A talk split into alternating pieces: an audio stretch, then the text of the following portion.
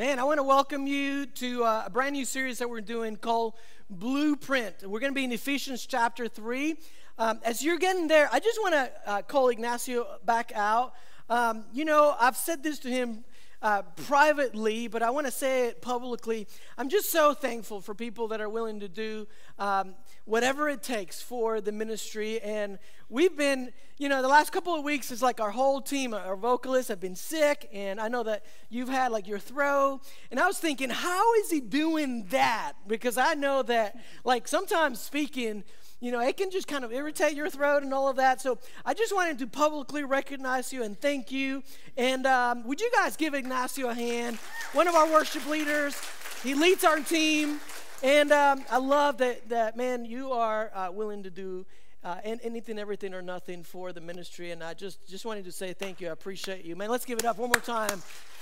You know, gratitude, gratitude is never silent. And so if you have people in your life that mean the world to, to you, say that to them. Say it to them, okay? So that's the, that's the message before the message, all right? Uh, Ephesians chapter 3 is where we're at. Uh, we're doing a, a uh, not a new series, we're in the middle of a series called Blueprint.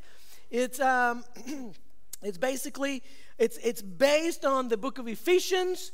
And um, in essence, just in case maybe this is your first time with us today, Ephesians Eh, God is trying to send a message to you and to me, and the message is He wants to tell us how to make the most of what He gives us, how to make the most out of the resources and the things, the gifts that He has given us. And so that's why it's called blueprint. It is a, a blueprint for a spiritual journey, it's a blueprint for our lives. Okay, so Ephesians chapter 3. If you don't have your Bibles, no worries. Most of the verses will be on the screen. Let me do a quick recap. Chapter 1, God tells us a little bit about our identity, who we are in Christ. And what you're going to see as we as we dig into this book is that the beginning chapters, the beginning verses of Ephesians, God is telling us who we are. When you get to the end, who we are in Christ. When you get to the end, he's going to tell us what we do in Christ or for Christ, okay? So we begin with who we are in Christ and we're going to end with what we do in Christ. So that's chapter 1. it's all about our identity. Chapter 2, we looked at this last week. And chapter 2 in essence is is the Easter story, but made personal. So it's your journey. And, and God says, before you're a Jesus follower, you were dead in your sins. And we looked at that. But God made us alive in Christ. And there's a lot of hope uh, in that, a lot of inspiration in that. So go back and listen to that message uh, uh, on YouTube or our website, podcast, any of that stuff. So, chapter one, chapter two, today is chapter three. Let's get into it, all right? Verse 1, it says, When I think of all this, this is what Paul is saying. When I think of all this, what, what is all this? Well, the things that we've learned, chapter 1 and chapter 2. Okay? He says, When I think of all this, I, Paul, watch this, don't miss it a prisoner of Christ Jesus for the benefit of you Gentiles. Now, you see that dash? Most of your Bibles, at the end of verse 1, you'll see that dash. Some Bibles have three dots. And the reason why is he cuts his sh- sentence short. He doesn't finish his thought. And actually, he goes from verse 2 to verse 13. It's almost like a parenthesis. And he begins to talk about kind of, he goes on a tangent and begins to talk about what's in his heart. And I'm not going to cover those verses, we'll cover the rest of the chapter. Uh, but basically, what you need to know is that he says, he says, you Gentiles and Jews, Jews, um, you, we're all under the same, the same, we're all united under the banner, uh, under the blood of Jesus Christ. Okay, so that's kind of verses two and and and uh, through verses thirteen. What I do want you to pay attention to is how he begins. Let's, let's look at it one more time. It says, I, Paul, a prisoner of who? Help me out. A prisoner of Christ. Now, this is important, and I'll tell you why. Paul, at the moment, okay, when he when he wrote this, he was in a Roman prison. He was chained to a Roman guard. Okay? The, you know, this is um, like when he was in prison in Rome, like he would uh, write letters. We call it the book of Ephesians, but really what they were, they were letters that he was sending out to different churches that he had started. And the reason why he was there is because the Jewish people did not like what he was teaching, so he was arrested because of them. What's interesting though is that he doesn't say, Paul, a prisoner of the Jews. He doesn't say, even though that if you if you look at his story, he had been in prison for for days, years actually. He doesn't say, I, Paul, a prisoner of the Romans. And actually, he's, when he wrote this letter, he's actually waiting for trial to present his case before Caesar, um, uh, you know, the, the great Roman leader. And he does not say, Paul, a prisoner of Caesar. No. He says, Paul, a prisoner of Christ. And I hope what you, what you get out of this is that he understands his identity regardless of his circumstances, regardless of the mistakes of the past. And this is huge. Because often in your life, if you're like me, often our identity is based on the on, often on the mistakes of the past. Right? So you went through a divorce, you know, and immediately the world labels you you know, and they, they give you a label. You did something that, man, that was like, that was a moment in time. That wasn't my proudest day, but it was a mistake. And all of a sudden, your identity forever becomes that one thing.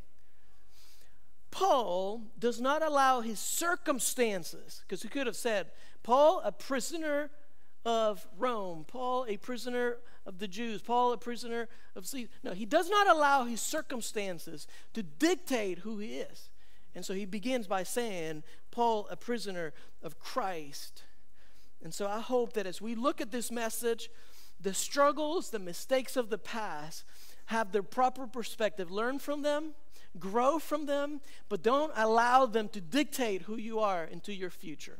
There are three axioms that he's going to give us in this chapter. Okay, an axiom basically is a it's like an idea, it's like a proposition that's well established. It's a, it's a truth. That's what an axiom is, okay? It's something that, like, most people would agree on. There are three axioms that God wants to teach us. The first one is this let's put it, let's put it on the screen, okay? Everything God wants to do next in your life is connected to what He's doing now. Okay? Let me kind of pause a little bit, kind of let you guys get it, digest it for a moment. Everything that God wants to do next in your life, whatever's coming up that you're not aware of, that you don't know, that whatever the future holds, whatever He wants to, whatever um, role He wants to play next, is actually connected do what he's doing in your life right now. So the example is Paul, right? He's in prison. He did not want to be in prison. And he could have been complaining, right? Like he he was in prison for sharing the gospel. Like that doesn't compute in our minds it, with all the freedoms that we have. But he could have been in prison. He could have been complaining. But he knows intuitively that everything that God wants to do next is connected to what God is doing now in my life. Now, he was in the perfect place to write. Think about it. I know a few, I have a few friends that are writers. And I know that one of the things that you need to be able to write is you need a free, uh, an environment where there is no distractions. Okay? Well, he's in prison. You know, all of a sudden, like, he, there's no distractions. I know that if you're a writer, one of the things that you need is you need like no interruption, no, no distraction, but you need you need time, right? Well, all of a sudden, Paul is in prison. He's got all the time in the world to write exactly what God wanted him to say. But look at it from this perspective. He had no idea what hung in the balance and what God was about to do in his life and in the lives of millions and millions of people. Paul, as he's writing this letter, he didn't know that, that this letter was actually going to be a, a, collection of other letters, and they were going to put it, they were going to combine it and put it all together in, in a book that we call the Bible. And he didn't know that years later, this Bible would eventually become the number one bestseller. He had no idea. not just in his time, but throughout history. He had no idea that he was going to write two thirds of the New Testament. That's a lot. I mean, that's big portion. Two thirds of the New Testament. He was just faithful in the moment. And so the character, the endurance, the discipline that he was attaining, the influence that he was going to have on the world stage is the reason why he was exactly in the right place, even though he didn't necessarily like it. And so the question for us is could it be the same for you and for me? Could it be, could it be that you are going through what you're going through in life right now because God's getting, getting you ready for the next stage? And so I want you to, here's what I want you to do. I want you to, I don't want you to leave today and say like, oh, we're studying the, the book of Ephesians. Okay, that's great. Okay, that's good. Studying the Bible, no, not, a, not a bad thing. I don't want you to leave though and say that. I don't want you to leave and it's like, hey, we learned something about Paul. What I want you to do is I want you to filter the message through whatever need, whatever struggle you have right now. And I want you to leave and I want you to I want you to say, "Okay, Lord, what are you teaching me?" So let me ask you three questions real quick. Can you look at an obstacle in your life and see an opportunity? Can you see, can you look at an obstacle and actually see an opportunity? Because that's what Paul was doing. Can you look at shortage and actually see God's supply? Can you look, and I know how the economy is going, how things are, you know, and maybe you're struggling financially. Can you look at a problem? Can you look at a shortage? Can you look at a difficulty and see it differently? It's all about perspective. It's all about perspective. Can you look at defeat, but actually see deliverance? So let me kind of illustrate this this way. Um, there was a, a letter years ago, before cell phones, before emails, before all of that stuff, a letter that uh, a college student, this girl, basically goes abroad. She's studying in Europe and she's sending a letter to her parents, okay? And she writes this. It's all about perspective. And I want you, I thought it was hilarious when I, when I read it for the first time. And I think this illustrates the point that I'm trying to make. She says this. So She, she, she hasn't talked to her mom, dad. She hasn't, you know, seen them in months. And she says this Dear mom and dad, I'm so sorry that it's taken me this long to write. Unfortunately, all my stationery was destroyed the night our dorm was set on fire by the demonstrators. Now, if you're a mom, if you're a dad, and you get a letter like this, you know, you haven't talked to your daughter for months, you haven't seen her, and all of a sudden, like, whoa, what in the world? So, unfortunately, all my stationery was destroyed in the fire that was started by the demonstrators. She, she continues. I'm out of the hospital now. By now, I probably have a heart attack, right? what? What in the world? And the doctors say my eyesight should return sooner or later.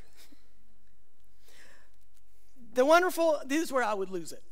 The wonderful boy, Billy, who rescued me from the fire, kindly offered to share his little apartment. Yeah, sure.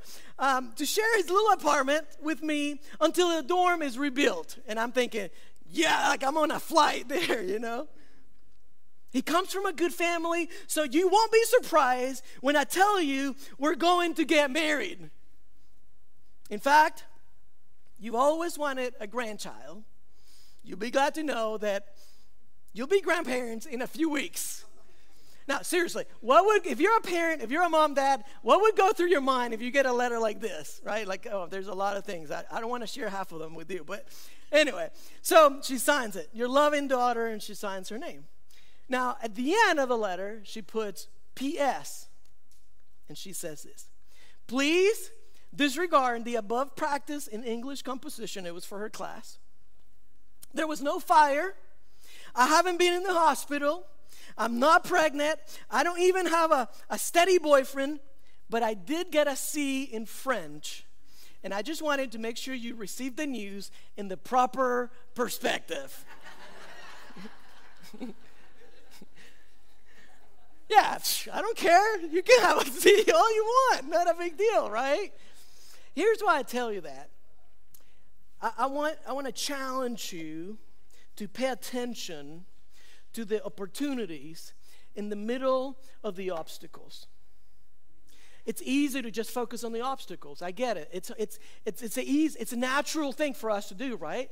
I want to challenge you to pay attention to God's supply when you feel like it's all shortage. Like, where is the next, you know, dollar bill it's gonna, dollar that you know to pay the our utilities when is the next thing going to come from like it's easy to focus on the negative but when you look at paul guy is writing and he's encouraging the Ephesians and he's encouraging the people at Corinth and he's writing one letter after the next. And really, he could have been complaining and he had a right to complain. He had not done anything wrong but share the gospel. And but what instead what he's doing is he's writing all of these letters. And, and the truth is, he didn't know.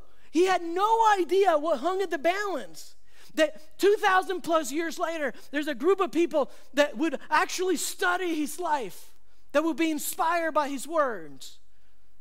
And so, could it be the same in your life? Everything that God wants to do next is connected to what He's doing right now. All right, we're going to jump to verse 14. Remember, verse 2 through 13 is like a parenthesis, okay? And you can read that on your own, a little bit of homework. But verse 14, okay? So, verse 1, we looked at it and it says, you know, uh, when, when, when I think of all this, basically everything we learned chapter 1, chapter 2, uh, what we've learned about our identity in Christ and all of that, you know, basically the conclusion is I, I Paul, I'm a, I'm a prisoner of Christ, not a prisoner of the Jews, not a prisoner of the Romans, not a prisoner of Caesar. And then he continues his thought in verse 14, and he says, When I think of all this, here's, here it is.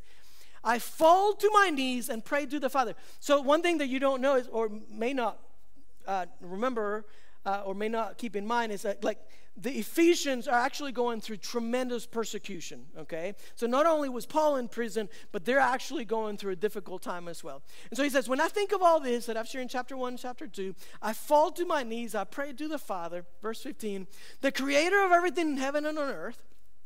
And I pray that from His glorious, unlimited resources, He'll empower you with inner strength through His Spirit. Then, verse 17, then Christ will make his home in your hearts as you trust in him, and your roots will grow down into God's love and keep you strong.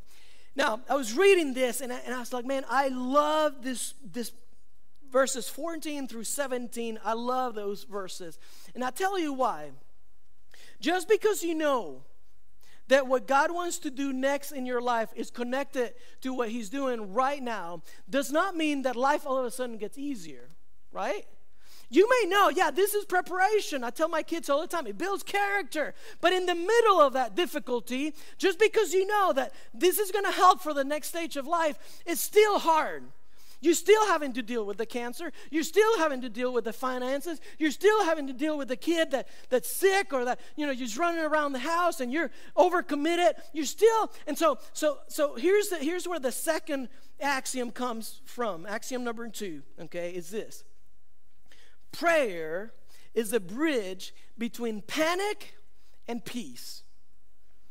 Prayer is a bridge between when you're like, I don't know what's going to happen, and you're like freaking out, you know, and you're like, ah.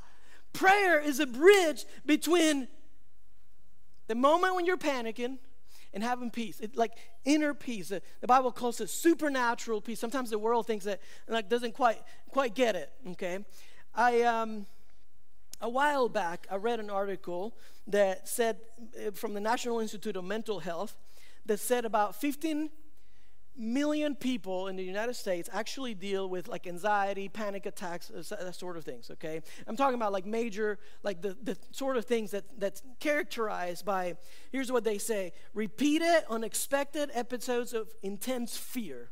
15 million people deal with call it panic attacks, panic disorder, anxiety disorder. Uh, um, often it's accompanied by physical symptoms that may include chest pain, heart palpitations, shortness of breath, dizziness, and a number of other things. And there was a graph on this article that said of the 15 million, let's put it on the screen, 25.7 considered that, like when they looked at their own situation, 25.7 said, like, it's mild Okay, 29.5 said that it's actually moderate. But what I want you to notice is this number. 44.8% of those 15 million people said this is serious. This is not just like another thing that you you know that like oh you know i'm i'm worried. No no no. This is like it's affecting me emotionally it's affecting me mentally it's affecting me spiritually about half of 15 million people. That's a lot of people. Now here's why i share that with you. Paul finds himself in a very difficult place right church is being persecuted, literally killed for the name of Christ. He's, you know, facing trial in prison. He doesn't know the outcome his, his, of his future, doesn't understand what's going to happen. But here's how he's dealing with it. Here's what he says. He says, Paul says, I find myself, he says, in a difficult situation like prison, full of anxiety, full of panic, but here's what I do I fall to my knees. Now, watch this, watch this, don't miss it. He says, I fall to my knees and I prayed to my heavenly Father. And then he uses this phrase that often, if you're reading that, you just kind of skip over. But he says, the creator of everything in heaven and on earth. Now, I want to illustrate this for you and I because you, you may you may hear me say that phrase and it's like, oh, okay, yeah, I know he's a creator. But I want you to, I want you to, the best you can, I want you to understand and, and try to comprehend when Paul says the creator of everything that we see in heaven and earth. I want you to, let me illustrate it like this. Have you guys heard about the new telescope? The James Webb telescope. Anybody raise your hand real quick? You guys with me? Okay, some of you have, some of you haven't. All right, let me tell you about it. This thing was, I think it was like $10 billion. That's what it cost, okay, to make. We pay for that, all right? So you better know something about it. it's a lot of money, okay? Tax dollars at work, right? $10 billion for a telescope. Who spends that kind of money? We do. Okay, let me tell you what it does. It's a, it's a really cool thing, okay? This thing, it actually traveled, I think from December, if I'm not mistaken, for six months okay, into outer space, a million miles away from Earth, okay? Million miles away. And it takes pictures, it's a telescope. And um, basically, it's like a 100 times uh, more powerful than the Hubble telescope. It took 30 years to develop, and um, it uses infra, infrared lighting, so like lights, and, and the cool thing is it can detect the heat signature of a bumblebee as far away as the moon. Okay, so picture that heat signature of a bumblebee from here to the moon. Okay, that's that's cool. That's what I want to do is I want to show you a couple of pictures. I'm going somewhere with this. Okay, I, I don't want to lose you here. Um, so this is one of the first pictures that it was taken from outer space. This thing is a, a hundred, uh, let's say a million miles away from Earth. Okay, and it takes this picture. All right. I want you to look right there in the middle. That's a dying, do you see the little dot? Right, looks like a star. That is a dying star that is 2,000 light years away from us. 2,000 light years away from us. Okay, so if you do the math, I did this earlier. Um, the, er, the closest, the nearest star to us is four uh, light years away from us. Okay, now what's a light year? Okay, light year is basically the, the, the speed that light travels in one year. Okay, so light travels, does anybody know? How fast does light travel? 186,000, there you go, 186,000 miles a second. Okay? So stay with me. I know I'm doing a little bit of math with you this morning, but it's, it's all good. So 186 miles, boom, one second. That's pretty fast, right? The nearest star is four light years away. That's that's pretty far. Like actually, I did the math, and it's it's. Let's see if I can find it. Twenty-four trillion miles away. That's the nearest star to us. This thing right here, 2,000 light years away from us. That's, I would say, that's pretty big. That's a long way. And yet, it's just a short little part of the universe. Now, with that in mind, I want you to listen to what the Bible says. Isaiah 40, verse 12. Listen to what God says. It's what the Bible says. Isaiah 40, verse 12. It says that God measures heaven with a span. You know what a span is? A span is the distance between your thumb and his little finger. What does that tell you about our God? What it, tell, what it tells me is, man, we serve, he, he measures the universe with the distance between his thumb and his little finger. What that tells me is, man, I serve a big God. I serve a God who's above it all, who's greater than all, who's much bigger than my little thing that I'm worrying about this weekend. And so, let's read the verses again. Paul says, When I'm worried, when I'm anxious, when I don't know what to do, I get on my knees and I pray to my Heavenly Father, the creator of everything in heaven and earth. And watch what it says, verse 16. And I pray, watch this. This is what you, when you pray, this is what you're tapping into. It says, And I pray that from His glorious, unlimited resources, the same God that spoke and created all of those stars is the God that you have, you're privileged to, to pray to. And so Paul says, here's what I do. In the middle of the struggle, I pray that from his glorious and his unlimited resources, I'll gain strength through his spirit. And then, verse 17, Christ, when I do that, Christ will make his home in your hearts as you trust in him watch this, your roots will grow down deep into God's love and keep you strong. This verse, as I was studying for this week, um, this message, it reminded me of what something that happened to me last Sunday. So after church, after the second service, I had a student from Life Point that came up to me and is like, Pastor, Pastor, I, I have a, I wrote a proverb that you maybe you can use in one of your messages, you know, and he, he, he told me what he wrote, you know. And I, I was saying bye to a few people and some first time guests. And, you know, it was like my mind was in like a couple different places. And it's like, all I heard was, Pastor, I wrote your next sermon. Okay. And I'm like, okay, there you go. Let's, let's do this.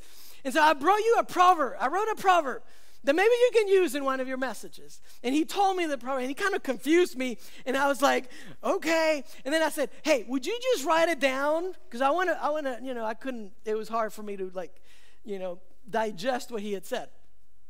Sure enough, you know, I dismissed everybody, said goodbye. Took the, he wrote it down, took the little piece of paper, put it on my desk. Did not look at it until the next day, Monday morning. I get to my desk, and here's what I read. Let's put it on the screen. Here's what the, the proverb that he wrote.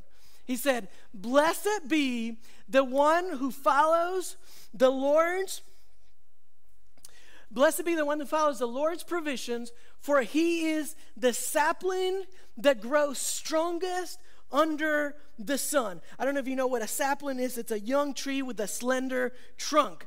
And I, and I thought of this verse. And I read it, and honestly, when I read it, I was like, whoa, that's, that's deep right there. Blessed be the one who follows the Lord's provision, for he is the sapling that grows strongest under the sun. This is what God's teaching you today. You and I, when we trust him in those moments of difficulties, what Paul is saying, when you pray to the God of the universe, the commander of the universe, says, then Christ will make his home in your heart as you trust in him.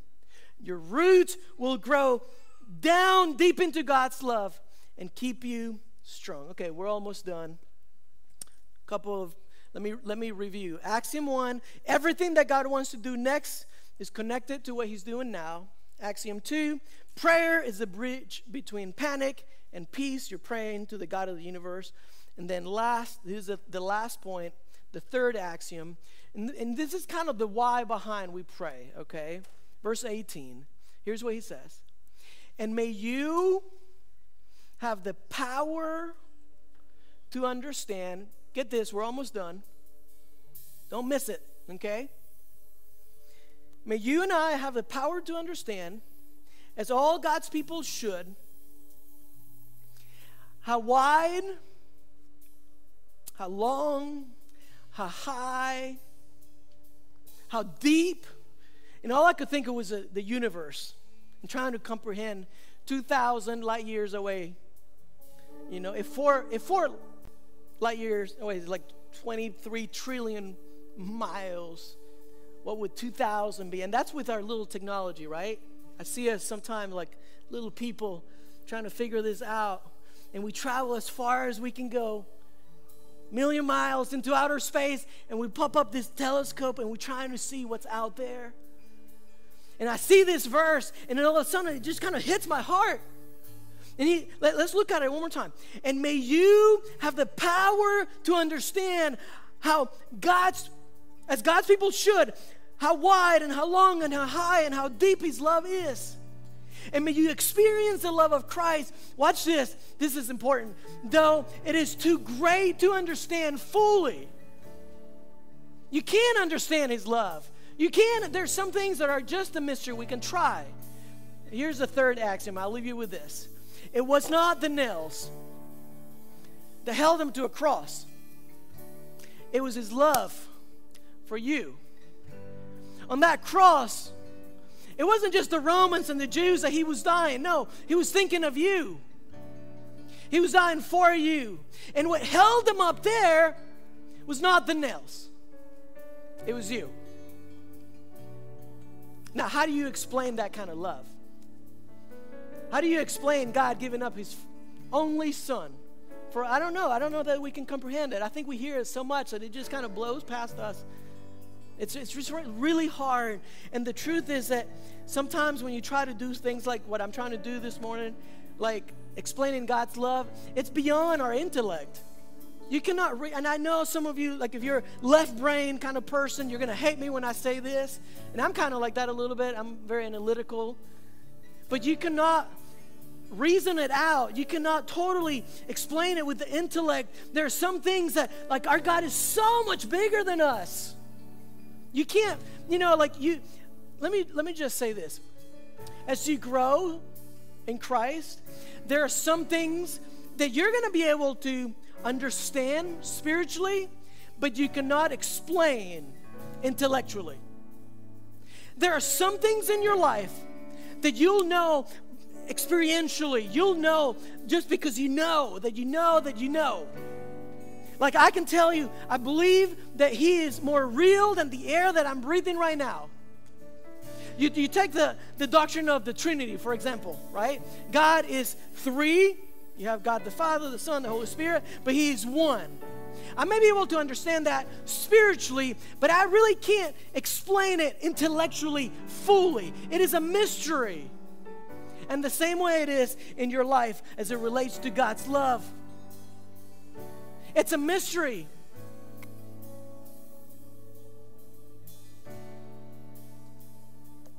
But once you experience it, once it's personal, look at what Paul says. Last couple of verses, we're done. Once you experience it, once it's personal, it says, then you'll be able, you'll be made complete with all the fullness of life. All the fullness of life. And all the power that comes from God. Next verse. Now, to him, who's able to do immeasurably more than we ask or imagine. To him be all the glory. You look at that verse and you, there are some, God can do more than you can pray.